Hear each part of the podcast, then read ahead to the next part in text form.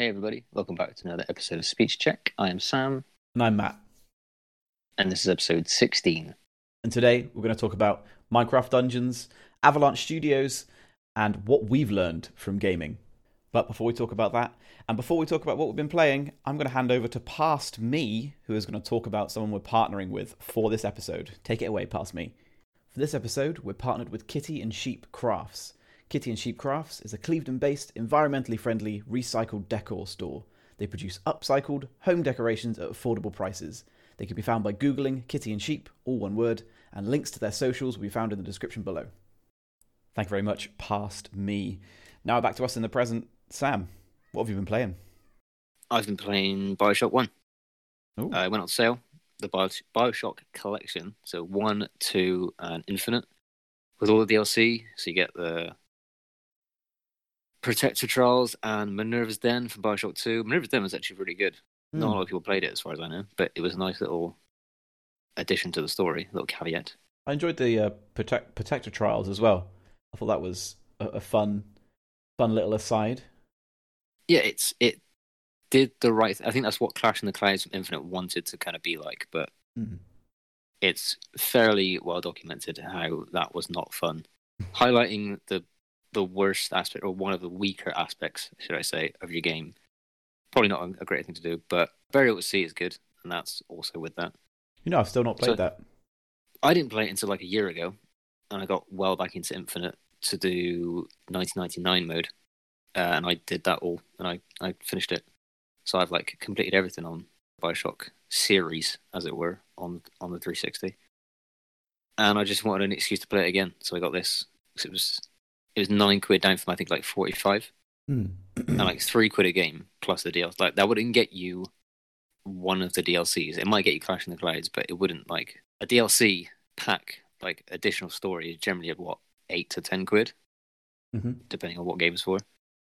So yeah, three quid a game with all the stuff. You know, my hands were tied. I couldn't really can't say no to that, can you?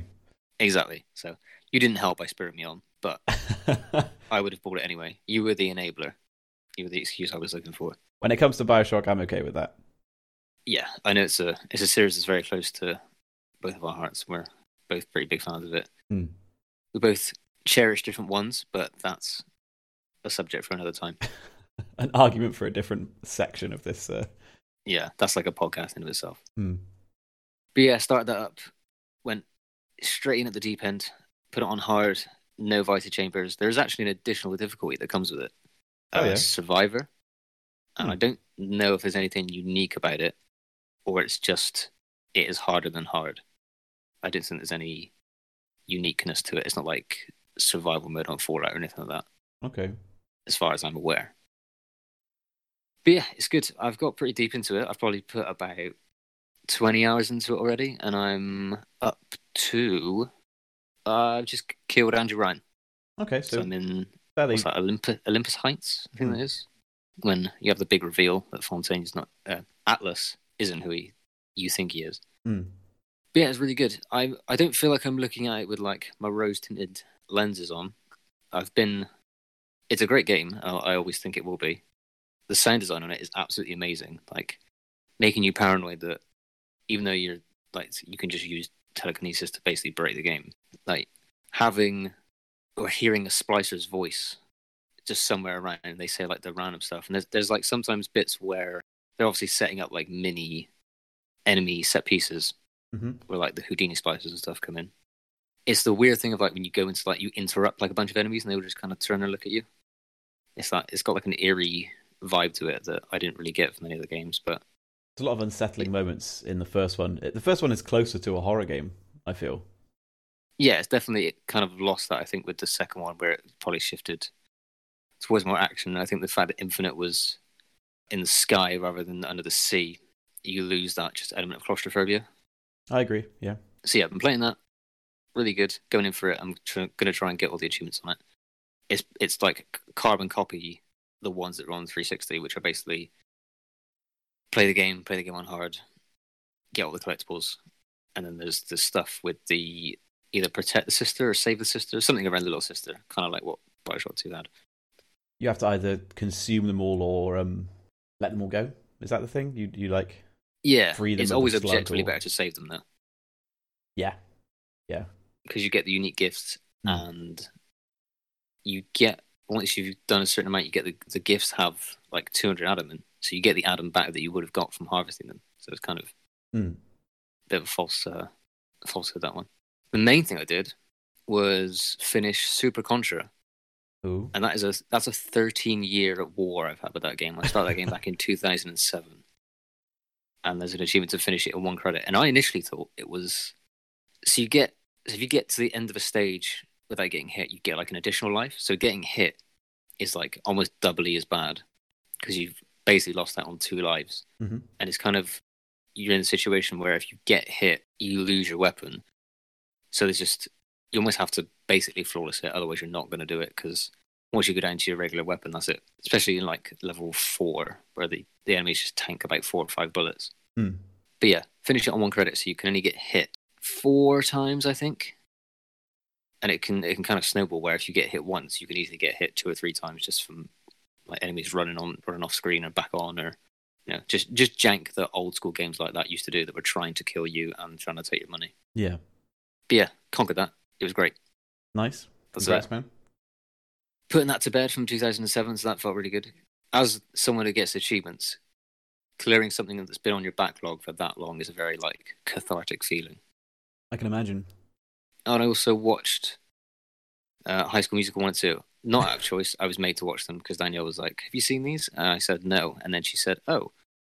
So I had to watch them. That was, I was kind of like, I was kind of like, well, we might as well watch three now, so I've seen them all. And she was like, no, there's no point, three's not that good. So that kind of annoyed me. Oh. To be fair, they weren't as bad as I thought they were going to be. One was pretty terrible, but two, it wasn't like... I'd rather watch them than watch Twilight, put it that way.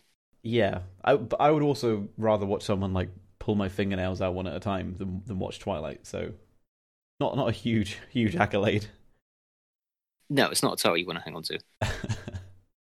And then I did intend to watch Predator from all the amazing content that you've been putting out. That inspired me to go watch that.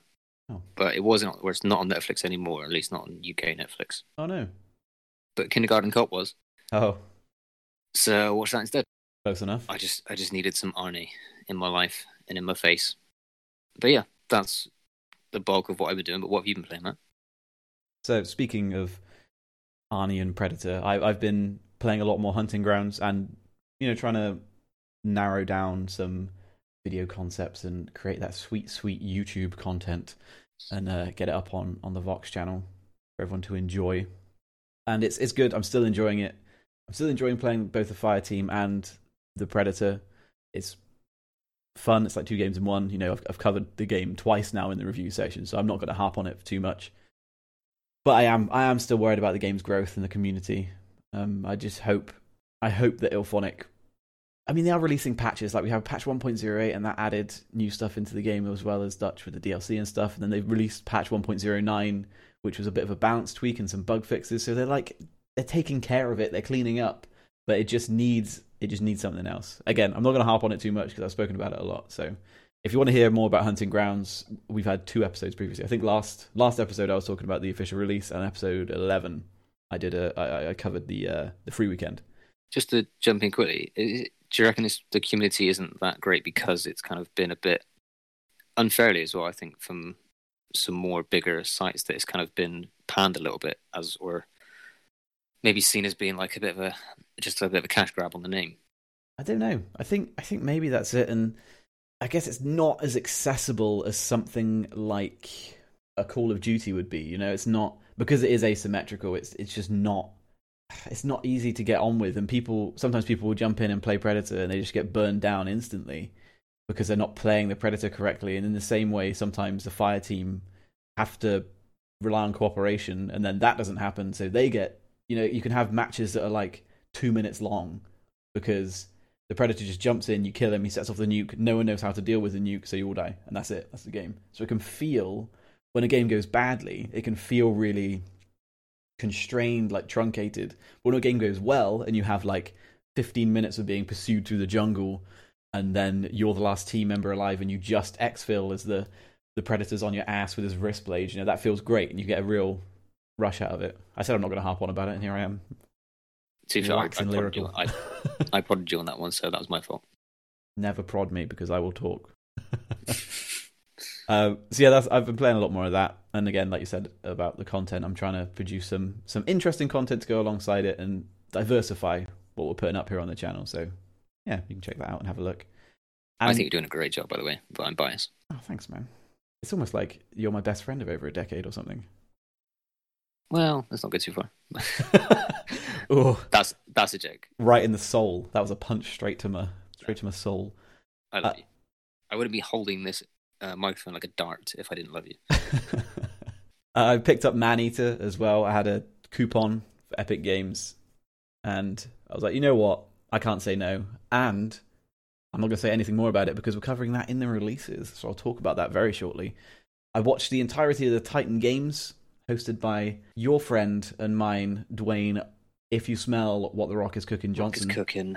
Oh, uh, it's like World's Strongest Man meets Ninja Warrior. I absolutely loved it. It was so cool, really fun series, and some absolutely tonks women, like some of the buffest women I've ever seen, doing some insane feats. And the men, you know, there are lots of very strong men, but personally, I was, I was for some reason, maybe I that's just something about my my uh, impression of, you know, gender roles, but I was really impressed by how how some of the women performed. And I think that the producers didn't expect some of these women to be this strong. There was this, this one woman who just pulled a two hundred pound boulder with one hand that was attached to a sledgehammer. Like, she just grabs this chain with one hand and walks, and this thing is just following her. It was, it was insane. Like, it weighed nothing. Perfectly. Yeah, that was a great show. Definitely recommend that. I'm what, interested. What do they win? What is the prize of the Titan Games? The final champion gets, I think it was ten thousand dollars or one hundred thousand dollars, and they get the, the title of Champion Titan. And Master get, of the Universe. They get to stand close enough to Dwayne Johnson to smell him. So that's that's the real gift, I think. That's they the shall represent gift. Earth if we're ever invaded. Yeah. Yeah. Well, you know, Mars they're, will send forth champion. their champion, and then Earth will present the buffest woman you've ever seen. And she's going to pull that boulder, and they're going to go, Christ, I'm not going to mess with that. Yeah, let's, let's not even bother. I also watched Terminator Dark Fate, which I me- I messaged you about because uh, I'd heard a lot of a lot of shtick, a lot of stuff flying at it, saying I've it was great things. It's you know it's, right. It's never going to be T two. There's, we're not going to have another T two. It's just not going to happen. There've been it's it's the standard that all Terminator films are going to be judged by. That's the thing. Yeah, like the series peaked early, and we've had what have we had now? Rise of the Machines, Salvation, Genesis, and they've all been average at best, I'd say, in my opinion.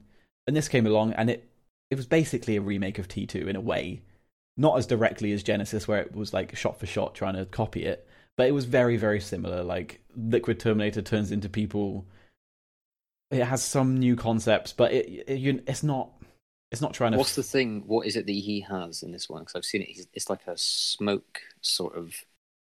I don't know. Sort of. He has like black, like tiny little balls that he uses to like recreate stuff. So he, he looks a bit like so he's he's got an endoskeleton like the uh, T one oh one. Correct me if I'm wrong on the series there. That's that's Arnie's series, I believe, is the T one oh one. Mm. And he then has a liquid exoskeleton, a bit like the T eight hundred. And the okay. the exoskeleton looks like ferrofluid, kind of, you know, that, that like um magnetic stuff. Yeah. But he can like detach himself from his, his endoskeleton.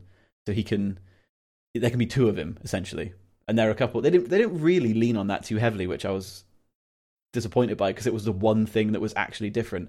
And in fact, saying that isn't.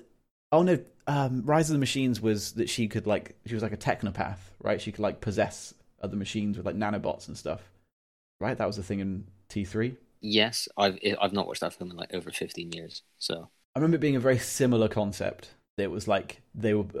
The only thing they could think of was for the third film was what if they were like the first two films but together, and it's a bit like that on this as well. Like there's not like his arms become blades at one point, and there's a lot of that going on. He changes into someone's loved one.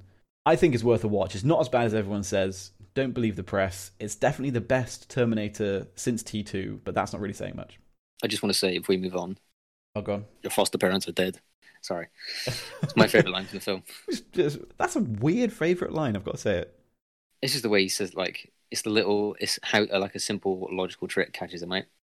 Oh. So then he said that he says the dog's wrong name, doesn't he? Something. It's, he says, how's Wolfie?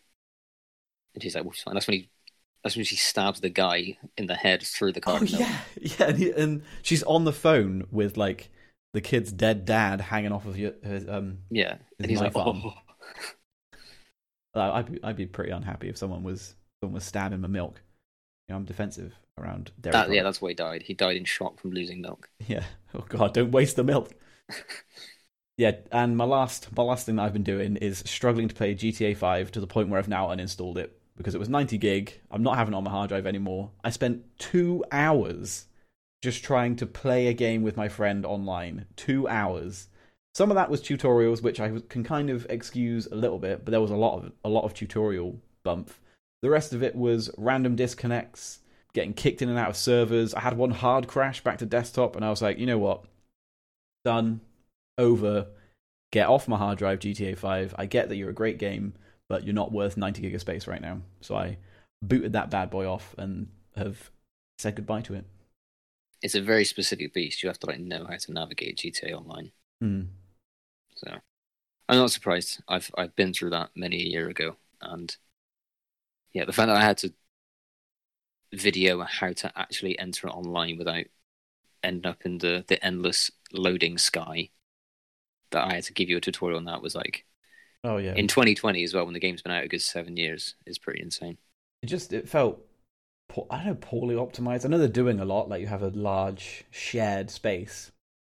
It's quite difficult to initialize, but the, the amount of time I spent just staring at my character stood still with like a blue filter over the screen. I'm like, okay, like, have I done something wrong, or is the game doing something wrong? I don't, I don't know what to do. And then after about five minutes, it would like plop me into some mission. I was uh, I, anyway, that was very frustrating. But yeah, that's um, that's what I've been up to. Come back when you get some money, buddy.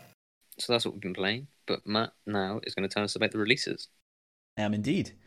And as I hinted at previously, I picked up Man Eater, coming at us from Tripwire Games, twenty-second of May twenty twenty.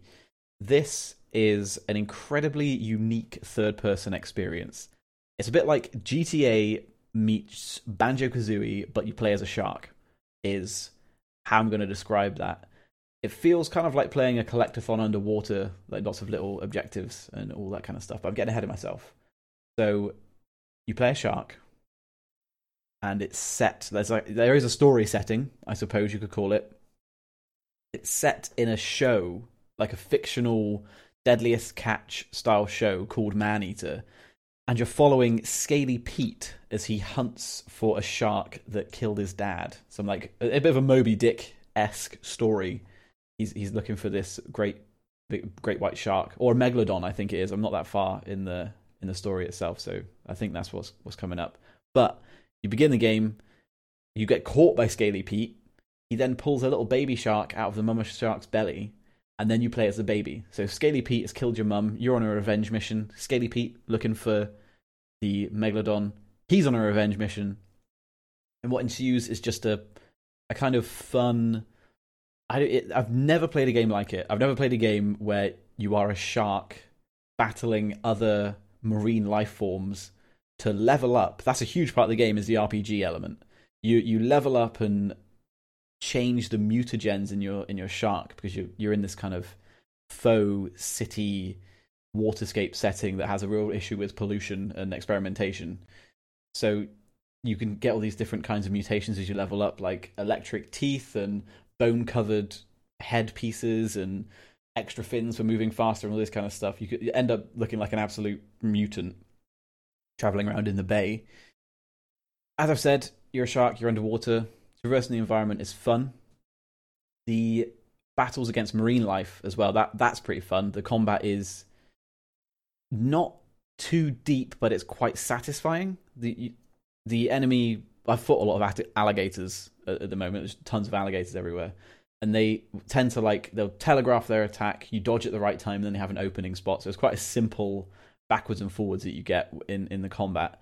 When the hunters get involved, it gets a little bit spammy, because you can kind of just jump out of the water, pluck off one of the hunters that will be shooting at you and then gnaw on them to death. The hunters effectively act as your police, to give it a G T A kind of comparison. And as you kill people, you increase your threat level. And then when your threat level gets to a certain point, hunters will come out to you. Then when you kill a certain number of hunters, you get one of the named hunters. And your job is to kill kill these named hunters until you expose Scaly Pete. And while you're doing that, you're swimming around, you're like seeing landmarks, you're mutating crazily and killing all kinds of marine life. To accompany you, there's a pretty decent soundtrack and commentary from Chris Parnell, who you may or may not know is Jerry from Rick and Morty, and he drops some some factoids about sharks, marine life, and the place that you, that you're at, the different water water worlds you you inhabit. Some of them are true, and some of them are just for comedic effect. But it's quite fun, and it, as odd as it sounds, it never seems out of place. It never seems strange to have him kind of in, interject and just say something a little bit glib uh, every now and then. I got this for a slight discount because Epic Games are doing a, a big sale at the moment. So I thought it was worth it. I got it for like twenty-one quid, and I'm I'm going to see it through to the end just because it's a laugh. It's nice to see a game that is single player focused, a completely different concept. Like I I don't know another game like it. There's games set underwater, you know, Subnautica, that kind of stuff. But this is this game where you play a predator underwater. There's just nothing like it. It's it's a fun game, and I think it's worth picking up. And I'm glad it's not price pointed at the triple A level. It full price is about thirty-four quid, and like I said, I got mine for slightly cheaper. So I, I'd say it's worth around the mid twenties mark for me. But fun game, worth checking out. Interesting. I've got a quick question for you. Go on. So do you think this... So it strikes me, just from the material I've seen about it, is that it's like a goofy, a goofy fun game that, from the from what you've said, has some slightly deeper and at least thought about mechanics to it. Hmm. Do you think it could be like a trend with like this goofy, wacky, animal-related humour we're seeing? That could be a thing for indie devs now that, you know, we've had that. You've got Untitled Goose Game. Do you think that's like a an avenue we're going to go down? That's like a good market to exploit? I think games where you play as animals are maybe just different inherently because we've had... I mean, there are so many games where you play people. And that, that mm. makes a lot of sense because, you know, it's probably a lot easier to self-insert into a, a human body rather than, you know, put put yourself in the mind of a shark. So it, I can see I can see why it's not done. And yeah, maybe maybe indie devs are going to start pushing in different directions. It doesn't necessarily have to be animal related. It's just having something new and framing framing your game in a different way that is just for fun. And it, gladly as well, this doesn't fall into the kind of Saints Row four trap where the game starts with you beating gimps to death with a, a dildo. Like it doesn't go completely... It doesn't well, hit you too hard immediately. It doesn't jump the shark. Pardon the oh. pun. Yeah, it stays in a realm that's still cohesive and doesn't go completely mental. But yeah, maybe maybe it could be. Maybe there's more. And also, what was it? Human Ancient Origins, where you play a family of monkeys trying to survive prehistory. You heard of that? No, but I want to hear more about it. Is it Ancient Humans? Something like that. I'll tell you what, I'll, I might cover it, because it seems like a, a really interesting game, and again, an interesting setting for a game. Yeah, that was uh, that was Man Eater from Tripwire. Moving right along, got Minecraft Dungeons coming us from Mojang Studios, twenty-sixth of May, twenty twenty. To put this in its most simplistic form, this is a simple, accessible Diablo. It's Minecraft Diablo, and if you've seen any gameplay on it, it plays exactly how it looks, which is just like that. It's light on story. You get a basic V O that gives you some direction on your gameplay. There's been a villager that has grabbed some all-powerful orb after being shunned by his villager friends, and he's become some evil tyrant.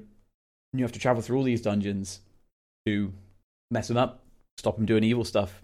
It's basic. It gives you enough focus and push to play through the dungeons, and there's nothing else really going on with the story. It's a dungeon crawler. So it's all about loot, loot drops. It has that Diablo loop, you know, I want to get this new weapon, you pick up a weapon. There's just weapons all the time. Weapons, items, and artifacts, I think they're called, uh, are dropping constantly. Towards the later levels of the game, it can get almost like two-stick shootery bullet hell kind of esque, a bit like Binding of Isaac, when things start to pick up, screens full of enemies, and that might be a time when you would want a, a partner to come with you, because this game is co-op, both same couch and online. You can drop in with a friend and take on these Minecraft dungeons. The graphics are Minecraft, and that's kind of all I really need to say. They don't, they still look good. You know, it's, it's well rendered, and all of the environments are well put together, and they fit in that Minecraft setting. So there's nothing out of the ordinary here. Everything's pretty on theme for Minecraft, and the same with the music as well. They've tweaked up the variations, but it's still very much Minecrafty. And again, I'm gonna, I'm gonna go, I'm gonna, I didn't want to use the word Minecrafty too much in this description of the game, but all the enemies are Minecrafty. Minecrafty, Soulsborne, Metroidvania. All Precisely. Your favourite words. Yeah. They, a progressive levelling system. You Procedure generated. Um, it's never the same game. You, you'll recognise all of the enemies from Minecraft, so they all come back, and they've also made slight variations to the enemies in certain cases to make like different variants and different difficulties of, of enemy. So you get a bit more variety from that, which is which is cool. That's good. It has an interesting approach to difficulty. You start off with... One, di- I think you start off with normal difficulty, and then when you complete it, you get hard, and then there's another difficulty above hard. But then each mission itself has a difficulty slider. So if you're finding things too easy, I think that would be what uh, at least gamers like you and I, or slightly older gamers who are maybe, I'd describe us as core, but maybe not hardcore. Uh, core gamers yes. would find this to be an easy Diablo experience, and it definitely doesn't have it doesn't have the depth, complexity maybe to, to really grab a core or hardcore Diablo fan. It's going to be like a like a watered down version of that. There's enough to make it engaging for someone who has played those games, and if you do enjoy those sort of dungeon crawling games, um, there's fun to be had here, and being able to ramp up that difficulty, I think, is a really good option that's been added from, from Mojang Studios to allow someone who is more familiar with the format to give themselves a bit more of a challenge. But they know that Minecraft is a, a younger game. It's for a younger just, audience. Sorry, just to jump in. It's it's interesting, though, to think about it, that, you know, Minecraft and Diablo, it's not two things you put together, and it's not two, like, fan bases that you put together. And I can't imagine that someone that would like Minecraft would want to play a game like this. They're probably playing it because, I would imagine, they're Minecraft fans and it's just another game like that. But I don't think it would be like... Well, I'd be interested interested to see the conversion rate between people that played this, say, that are like ten years old, that are into mm. Minecraft, and they're like, oh, I'm going to go explore and find out what Diablo is now. I don't think there'd be a lot of transition into that genre. No, I, I hear personally. You on that. It is a... It's a strange step, but it does... It makes some sense, because Minecraft does have... You know, you get you do get some dungeons in Minecraft. You might I, I'm not a Minecraft player, so I I think there are some dungeons in Minecraft, and there are like caves to explore and things. So it does. Yeah, it's like, it's, it's closer to the type of, my, of things you can experience in Minecraft. It's not like they've made an R T S. No, yeah, it's not insanely far away from the source material. And speaking of that, you actually can't craft in this game. There's really limited environmental interaction, and you can't craft weapons or anything. That that's not something that happens in the game, which is odd. Yeah, it, it, this is this was a curious one. It, it seems fun, and I think if it was cheap enough, I'd pick it up just as like a, a curiosity piece. It doesn't look like it's something that could really hold my attention. The aesthetic isn't personally for me. I'd say if you're into if you're into Minecraft, you'll definitely enjoy this, especially if you're a little bit older, I think. I think this this hits a little bit older for me. It's not for the really younger demographic. And if you're if you have a casual interest in games like Torchlight, Path of Exile, or or Diablo, I think there is some fun to be had, especially with a friend. I think that co-op element can really add something to someone who's maybe a bit, a bit more au fait with this kind of game.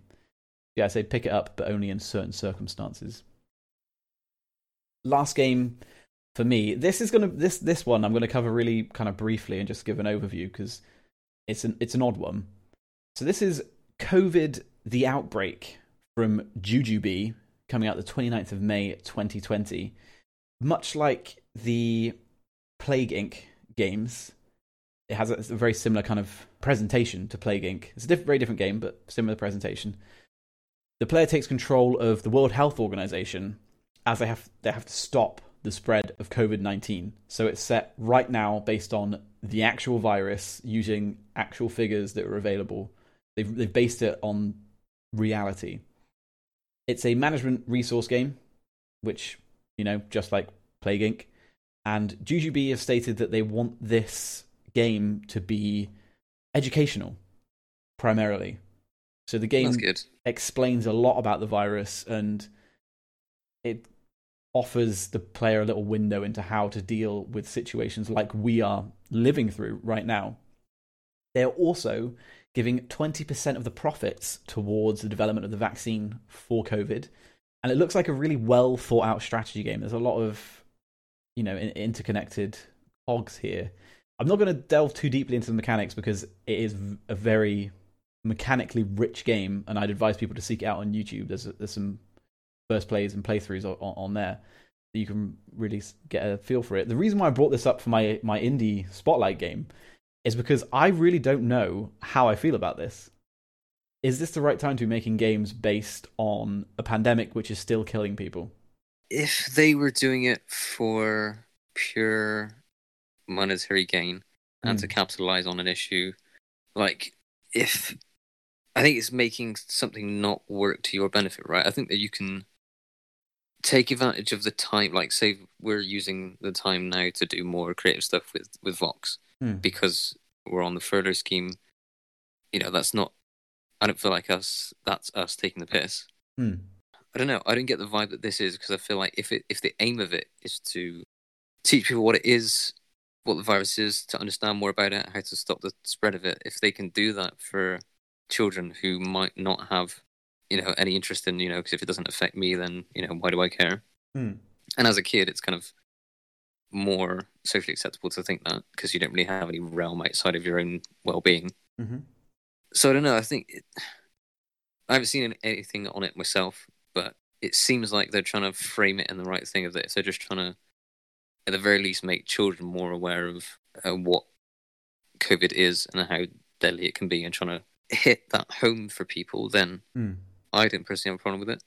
And they are generating, donating some of the money to, to the vaccine, so it's not like they're... I don't, it doesn't feel like a cash grab to me, but I don't know how you feel about it. No, it, the tone of the game is serious, and it is nice to see that they're donating some of the profits towards the, the development of, the, of a vaccine, but there's something, I don't know... I, There's something about it that I'm not... It just it sits a bit sour with me, and I don't know why. It's in my head, it's almost the same conversation as, are some things not okay to joke about at certain times? Like, when is the right time for vid- video games as a media a... to get involved in something like this? Yeah, I... Yes, I, I don't... Well, they, like you said, they're clearly not making a joke out of it. Hmm. So it's... If it was the... Forgive me for blanking on the name of it, but the penis is rising, whatever oh, yes. the insane... Yeah. If it was like that, and it was like, if you don't cure them, if you don't cure the people, then the entire population will turn into penises. It's not that insane and not trying to take the piss out of it. That would be, I think, straight up wrong. Hmm. And in, in very bad taste, because obviously you're, you're referencing actual people that have died. Hmm. So, I don't know, there are probably some people that won't like this and will say that it is doing that, and I can I can respect that. But for yeah. me personally, it doesn't it doesn't rub me up that way. Well, let us know below whether this uh, leaves a bad taste in your mouth and what you think, whether it's the, the right time to be releasing games based on COVID or or not. But yeah, that's all I've got for releases. That that's me. Thanks, man. No worries. So that's what's come out lately. But Sam, what is going on in the wider world of gaming right now? Talk to me. I am so glad you asked, Matt, because I always said I have nothing to say. uh, I'm going to start you off with my appetizers, as mm-hmm. I normally do, and then build you up to the the peak, the apex, the zenith. I don't, don't know if that's the right word. Just want to say that's the right way to use that word, yeah. Oh, good, thanks. The first item I have for you is that Avalanche Studios who many people probably know primarily, I imagine, from the Just Cause series, but they've also made Mad Max and Rage two. They're opening a new studio in Liverpool, United Kingdom. Oh, awesome. So, as far as I know, there's not too many devs slash publishers slash slash gaming offices around the U K. So I always get pretty hyped when I hear everyone when they're setting up an office. In our fair shores, uh, there's going to be... T- but yeah, it's, it's nice to have more. Yeah, I know that was it. Crytek used to be here, but they shut down since then. And I think Rebellion are, I think Rebellion are in, in Oxford, I think. We've got Rockstar in Edinburgh. Yeah, that's true. Way up north, yeah. Yeah, and there's a lot of indie stuff that goes on around, like, the Midlands. There's a few like, oh, okay. smaller cities in the, in the Midlands that have... Is it Hull? I want to say Hull. It's a bit of like an uh, indie there's, dev. There's some in Nottingham, right? Yeah. Yeah, Nottingham, yeah. Yeah. So, yeah, around that kind of area. But we digress. There's going to be twenty positions on offer currently, and they're aiming to get to around fifty staff when they're all up and fully running. There's a variety of roles on there. I had a quick look, and there's vegetation and character artists. Those are two separate artists, by the way. That's not a joint venture. So it's not like I I can be the vegetation and you'll be a character artist. I can't be employed as vegetation. Uh, no, you can. Yeah, sorry, it's two separate roles. My it wasn't making that clear enough. So you can no, make. I, I was being facetious. I, I was saying I can't be employed as a vegetable. That was what I was. Oh, I see. Right, I'm an idiot. Maybe I'm a vegetable. Sorry, I'm a carrot. Can be a recruiter there. They're also looking for uh, a location manager and sound, graphics and animation programmers and more. So that's just a select selection of what they've got on offer at the moment. According to their website, they can help you with moving arrangements. They give you a growth plan and they promise an eight-hour work day, hmm. which are all good things to hear. Hmm. You know, it seems, it seems like they're putting in like the extra mile to get as many people on board as they can. Uh, until... all this kind of COVID craziness is over, people are working remotely, so it's not like you have to wait until whenever people are officially allowed to go back to work or people in that in, in the video games industry are allowed to go back to work. So you can apply right now and I'll have you working remotely until the restrictions change, at least here in the U K. I don't quite know what it's like in other places. The aim of people working there, they're going to be initially working alongside the other studios that are developing the current and future I Ps that Avalanche has mm-hmm. within their creative division, uh, Expansive Worlds. I'm not too familiar what Expansive Worlds I've worked on, but you know, it sounds cool mm-hmm. that you're gonna if you you know you can literally apply now and maybe within a couple of weeks you could be work on de- developing video games. I'm gonna link the careers page for Avalanche in the description. So if you're a budding games designer, if you want to make some carrots or some tomatoes or anything like that. Uh, let us know if you're gonna if you're gonna apply and what you're gonna apply for. The next one is for a little bit of a callback to the last episode because I mentioned G T A four. Uh, there's an update in the last week or so. So G T A four was released what two thousand seven ish, correct me if I'm wrong. Roughly, roughly. I think, so yeah. A little while ago, and G T A has radio stations and. A common thing of the why games get delisted, and there's a whole lot of jiggery pokery around stuff, is from music licensing. So mm. uh, I think a couple of years ago they had to do an update which took out certain radio stations and songs to be in line with whatever copyright they'd agreed to because of uh, license license expiry. There's an update that then restored these or. You know, fix them in some way, but it had the unfortunate side effect of corrupting a lot of people's save files. Also, okay. Fair play if you are still plugged away with G T A four in twenty twenty. There can't be anything I was left, doing, right? In that game to discover. I'd be, I'd be very, very surprised. Like, I was more trying to just get through mine, but I was obviously there for a specific reason than just to enjoy the sights and sounds of Liberty City. Mm. But yeah, on the twenty-eighth of May, there was an update to restore some old songs to radio stations, and people have been getting the message that they their game simply, quotes, cannot be loaded. And they put the save on, that's kind of all they get. Hmm. Apparently a fix has now been rolled out, but it's just another thing that's kind of happened with G T A four. It's, G T A four has kind of been like something of a blemish for Rockstar. You know, G T A five is constantly praised and, you know, has done critically and commercially well. Mm-hmm. It has its ugly side with G T A Online, as you've discovered, Matt, firsthand. Mm, yeah.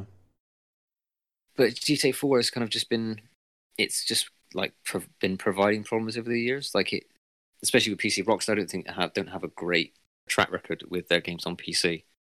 Like Red Dead took ages to to optimize and to, to fully release for P C, and I don't know how smooth an experience it is now on uh, on P C.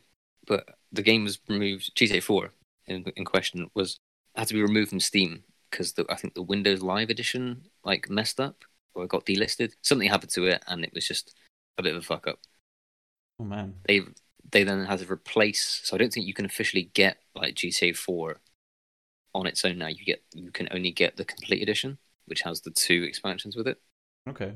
So yeah, it's just been a bit of a mess, really. You know, Rockstar don't normally get many things wrong, but it just seems to be another annoyance for them that they'd probably take G T A four down altogether if they could. Hmm. But I think you can still play online, like the servers that are still up for that. So really, yeah, yeah, I think so. That does surprise me. So I suppose if they if they've got the space room, they've got no reason to take them down. I guess, yeah. Wasn't it like Halo two didn't go down? Like original Halo two didn't actually go down that long ago. Uh, it was like surprisingly. Uh, You're right, yeah. Yeah, and that was just because of the Master Chief Collection, or something to do with that. Yeah, that's that's that one. I did have a little story, but I'm trying to be a bit more concise, and it's it's probably only pertinent to me. So we're going to skip over that, and we go straight into the main one, the meat of it, as it were, which is very fitting that I've used a food analogy. Mm-hmm. I'm liking it. I'm just reading so some been... of the notes now, so yeah. Mm-hmm. So yeah, as as you can glean from what I've written, there has been a recent study from Newzoo, who is a games market insight company. And I've checked out their website. They've got fairly in-depth studies on just all things relating to games and gamers.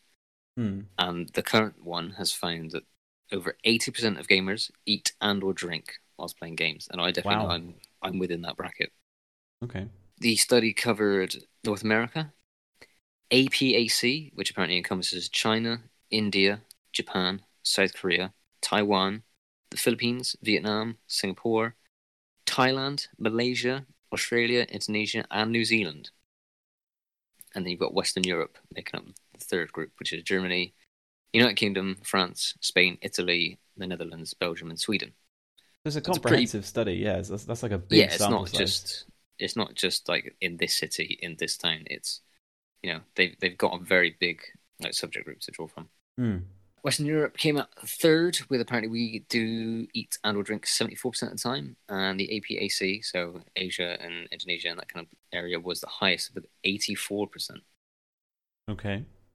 And in this study, they've also found that A PAC has the most diverse countries and trends. So I guess in Western Europe, you've probably got quite similar figures. And if you're looking at it from a graph point of view, there's probably quite a Uh, a wavy line with not too many peaks and valleys, whereas the Asian countries, so like Thailand, could be vastly different from Australia, which could be vastly different from India.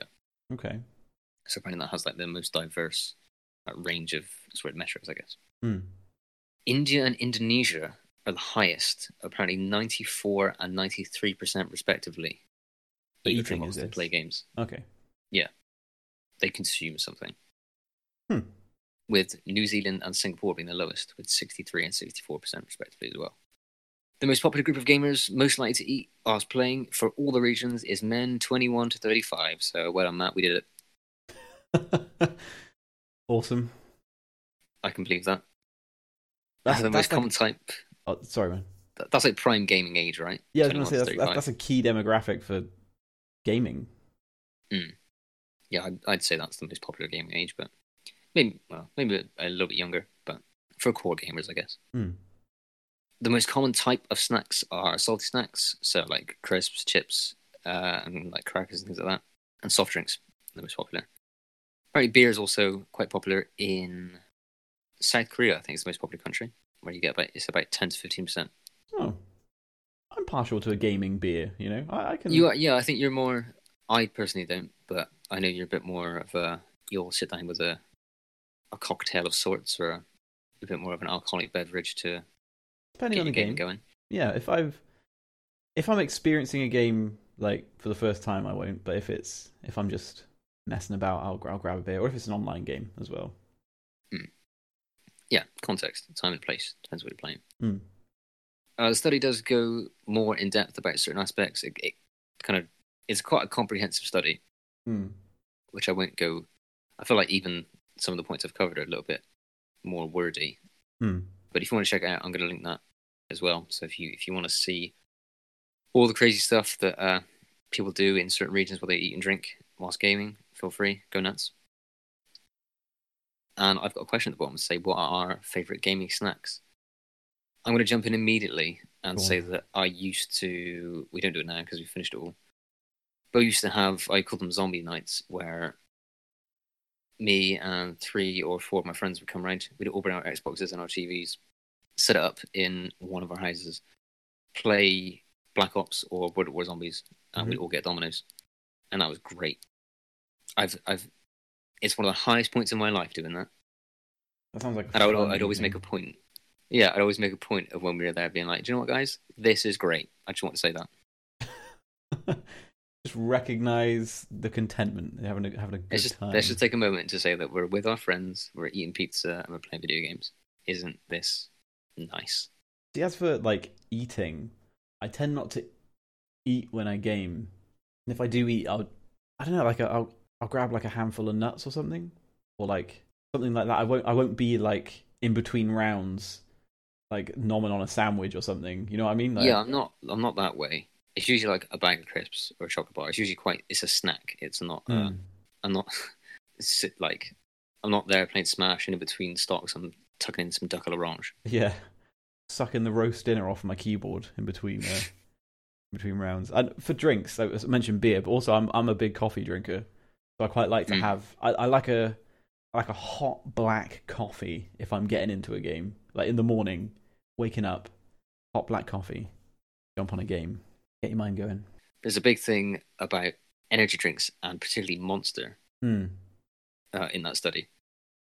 Monster is so amazing. Uh, it's absolutely delicious. I love a Monster. I do associate that brand more with, with gamers.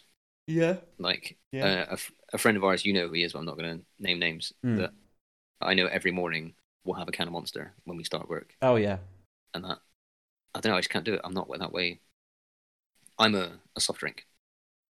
A can of Coke does me right. But I'm a bit of a, a connoisseur as well, so I'll get like some insane ones. Like a, in one of the shops where I worked, there was like a, I think you saw it, it was like a Chupa Chups drink. Mm. And it was like pink. But like fizz, and it was like really sweet. But that's I've I've got a very very bad sweet tooth, so that's my that's my thing. Yeah, if you want to let us know what you eat or drink while you play games, smash them in the comments. Feel free. Do it. We want to hear yeah. it. But that's all my news. I'm news down. Well, thank you very much. I am enlightened as always. You are welcome.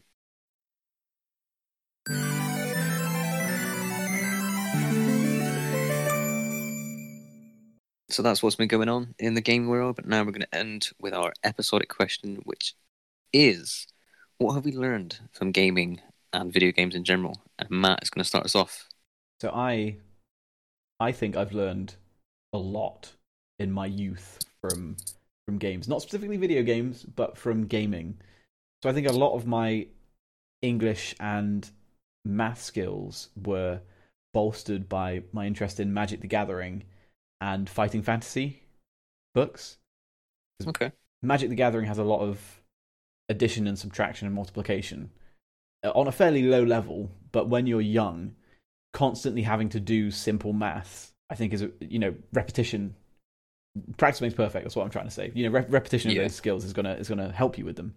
And I think linguistically, because Magic has flexible rules where a card on the field can overwrite other cards depending on how they're written, you start to get this kind of mindset where you're looking for almost like logical strings, where you're like, oh, well, I've played this after this part of my turn, and that can't happen because this is out. You start to like piece together. So it kind of helps you with like logical thinking and uh, comprehension, linguistic comprehension. You're like really reading something to understand it. And it might sound silly because it's always such a small, small dose of rule text on each of the cards, but when you put it into the context of the game, you know, you have an entire rule set to understand, which is your base play. And then you've got all of these cards that are coming in, and some, they don't all change the state of play, but a lot of them do, especially now. A lot of them do change the state of play. And just reading through a set of interactions really, I just, I really think it helped with my my understanding of English and, you know, logical thinking, being being critical.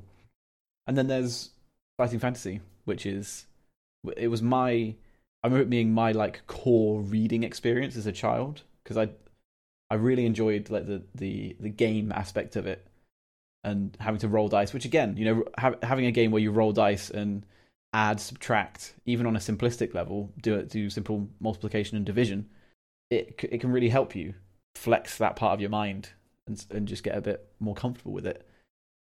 So that, in my early life, you know, that that was a big big part of things. And as I went into my late teens, I played a lot more Dungeons and Dragons.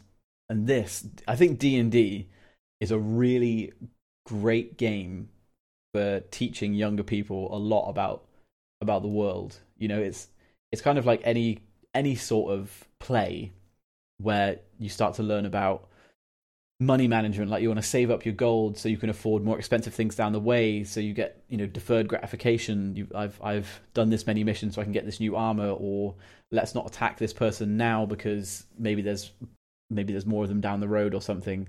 You learn about risk management in a safe space. You know, you, there are no real world consequences to your character dying, but you you learn when something is dangerous and not dangerous, and you can maybe take that understanding of danger and then apply it to the real world. And this is something a, a bit more of a a hot topic, was dealing with prejudice as well. You know, the game has a lot of different aspects, races in there, and you can have games that confront that and speak about how different races interact with each other. And there is certain races in, uh, between, you know, like dwarves and elves. You know, they they don't like each other, so you might get two player characters, one a dwarf, one an elf. And they work together, and you end up with this interesting, if if they're RPing, you know, they're kind of at odds because of their backgrounds, but maybe not at odds in the situation, and that make maybe makes you question your own judgments in life. You know, you, there's a lot that you can take from a game like Dungeons and Dragons that you can apply to life, and you can, you know, I think further yourself. I think it's a great a great tool, and communication and interpersonal skills. At the end of the day, you're sat around a table with six other people, and everyone has to talk, both in and out of character. And mm. I don't think you can ever overestimate how important it is just to be around people, because we're social creatures, and being around someone and having that, that shared experience really builds something. And on, on the video game front, this is only in my, my older life, I'd say, like late teens, early twenties, and forwards, considering I'm now thirty. Uh, understanding U I and U X, that that's come about probably more in my mid-twenties, but you know, sometimes you can just smell when something's off. You play a game and you're like, this doesn't feel good, and you start to notice, like, oh, because because the menus like feel bad. That that sense of feeling, you know, you get like a almost like a tangibility from a game where you're like, something's not right about this. I don't really like that. You've done it enough to know when it's good and bad. Mm. And I think some games encourage an understanding of healthy competition, but I'm not going to pretend that I'm not a rager. I I do... Oh, it comes with the territory. Games push me to, to have pushed me to my limit. You know, I'm I've I've punched stuff. I've I've screamed. I think I think one time I, I actually hurt my throat screaming after you caped me on Smash Brothers as Mario. I, I the cape as well. Yeah. yeah, there's there's a reason there are like YouTube montages of the fighting game community in particular, of people getting pissed off and smashing controllers and stuff like that. There's a reason it exists. Mm. But yeah, no, that's that's kind of my nutshell. I think gaming was really important for me, for my maths, English skills in my early life. And like I said, D and D is just a, a really great tool for learning, in my opinion. What about you, Sam? Hit me with yours. So like yourself, it has it's come to like more in the past five to ten years, but it's taught me like how to recognize game design tropes and systems, and like visual language, and like asking myself, what is the games designer or developer trying to tell me or get me to think about? And it's interesting when I play games with Danielle, particularly referencing Breath of the Wild, mm. where we like go into a shrine and she'd say, oh, maybe we have to use this. Or, you know, you'd be in a dungeon and you'd have to use this. And I'd be like, no, they wouldn't get you to use that because that's not how Zelda games work. They give you a tool and then you immediately use that to solve the puzzle. Like, mm. it doesn't work. They're not just going to randomly pick, because they might do every, like, one out of a hundred times. But generally, you get an item, that item then is the key item in the next dungeon, you know? Mm. So it's interesting to see how, like, my thinking has evolved, has evolved from that compared to someone who is, isn't a gamer, or definitely wouldn't identify as a gamer. You get a certain, like, vocabulary, don't you? Yeah, it's like, okay, they're doing this, that thing's red, that means it probably blows up, or, you know, mm. these enemies are coming from here, or, oh, this is a spawn closet. You know, just there's things things that appear in games, you know, you know, and you can you can game it. Mm. Uh, it's taught me how to lose. I used to be a really bad loser. And every every now and then that does flare up. That doesn't help because, again, we both play Smash, mm. and it, it's a game that seems to encourage that in a weird way. But yeah, I used to be really bad at it, but I've gotten a lot better as I've got older. Just being like, just let it, just let it wash over you. There'll always be another fight. There'll always be another game. Uh, not everybody sees it that way. I used to get a lot of shit on Gears for being defensive, and people were like, just go and rush the objective. And it's like, what, me against five other people who are looking directly at me? I don't think so. God, I that's something that plagues online shooters. It's like, oh, like just, go just, break go the in, just go it's in. Like, it's like, why? If I wait ten seconds, I'll have at least three people here with me. People don't understand, like, losing a battle, winning a war, you know, there's, like, risk-reward. Yeah.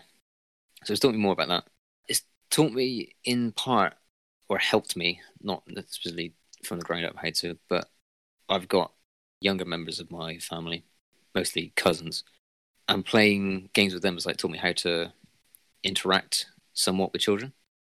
Though okay. I was some kind of ogre with them, but it's it's like a medium that you're both communicating with, and it's like, it's more when I see, so my cousins are, like, a few years apart in age, and so they're just, they're just been on FIFA or something, mm. and one of them will get upset because they're losing, and I'll, like, try and help them along, or just I'll just sit back and observe and just see how they're interacting with one another. And I've got a like a, a passion, oddly, for, like, psychology and kind of what makes us tick and why we do certain stuff, mm. and I think observing children and psychology, because it's like, there's not any, if you did a psychology study or test on somebody, if I did it on you, you'd be aware that I was doing a psychology test on you, so you might, like, change your answers, so you'd be thinking about it, whereas a child is giving you, like, a direct, honest response. Mm. So yeah, that's just more interesting to me, and mm-hmm. I feel like I've learned more about that with gaming as a particular, like, tool within that medium. It's taught me how to write, you know, and some people might, if we've got any returning listeners. Mm-hmm. I do gaming journalism and have done for a while. I write for a couple of websites, and it's opened me up. I did a piece, I blog on True Achievements as well, and that's really nice as a place that can just be, I can just write exactly how I want to write, and it's not kind of judged against anything. And some people chime in with stuff, but generally you're just kind of shooting the breeze, and it's it's a relaxed place, no one's judging. Whereas if I write for a website, then it's slightly different, because you have to, you've got a brief and a workout and all that kind of stuff that goes along with, like, professional writing. Mm-hmm. And it's taught me, like, just having games as a subject matter, like, how to frame an argument, how to, like, write from both sides. There was a post last week, sorry, not last week, week before, and it was just really inflammatory. It almost ins- insulted people that used the site. It was about how, I can't remember if I told you actually, about how, like, limited edition consoles, like special edition stuff. Mm-hmm. You showed me this, yeah. Yeah, it was like a big waste of money. Mm-hmm.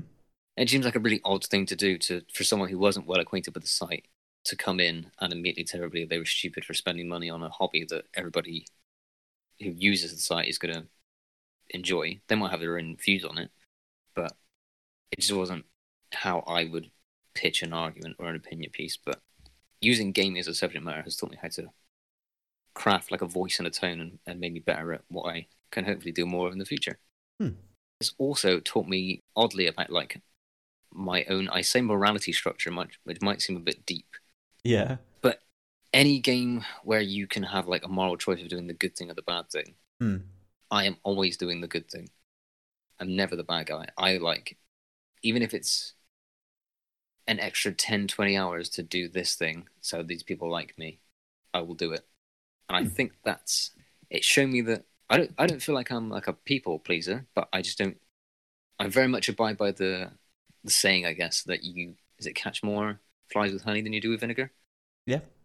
Like, you don't get anything bad out of being nice to somebody. You could only hopefully get, you know, you have that, like, I guess you want to call it, like, interaction mirroring. So, like, if I'm nice to you, you're going to find it, unless you're an absolute dick, you're going to be, generally, you'll probably be nice to me back. Mm.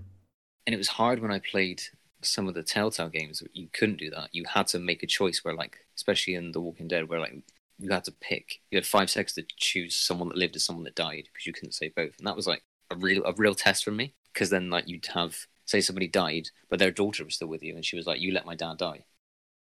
And it just you, you just constantly then have to live with the consequences of your actions. And that was actually a really tough uh, game for me to play. Mm. So, yeah, I think it's taught me about more about who I am, which I don't struggle with or see it as a bad thing, but it, you know, the more you understand yourself, right, the more you can point out yeah. places that you might be going wrong and, like, be more okay with your insecurities or your shortcomings.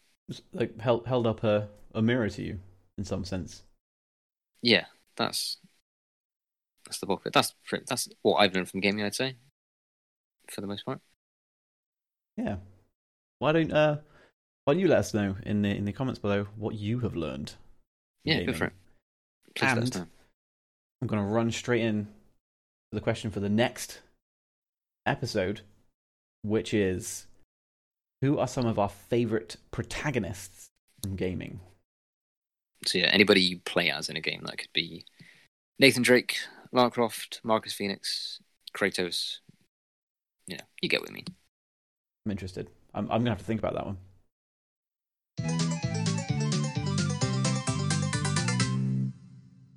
So that's it for this episode, guys. Thank you so much for listening, as always. Yeah, thank you for choosing to spend your time here. And as we always say, keep your eyeballs peeled on the Vox Ludio YouTube channel and Facebook. We're planning more more and more stuff for the Facebook, so there's there's going to be a bit more interactivity coming there if you're interested. Yeah, we should actually have, we've well, we've recorded some different content or separate from the podcast that you're hopefully going to enjoy. It's going to be coming in the next week, I say. It's probably a good time scale to put on it. Potentially, yeah. We'll see it next week. We're in the production, produ- post-production phase, let's call it. Yeah, so hopefully you'll enjoy that. As you know, it was quite fun to do. It's a bit shorter content. It's not as a time sink as, as the podcast can be. So hmm. hopefully you like that as well. But yeah, if there's anything content-wise that you would like to see us do, feel free to get in there as well, and we'll we'll do what we can. Yeah. But in the meantime, we'll we'll work on this series that we've uh, we've been coming up with. Goodbye. Yes.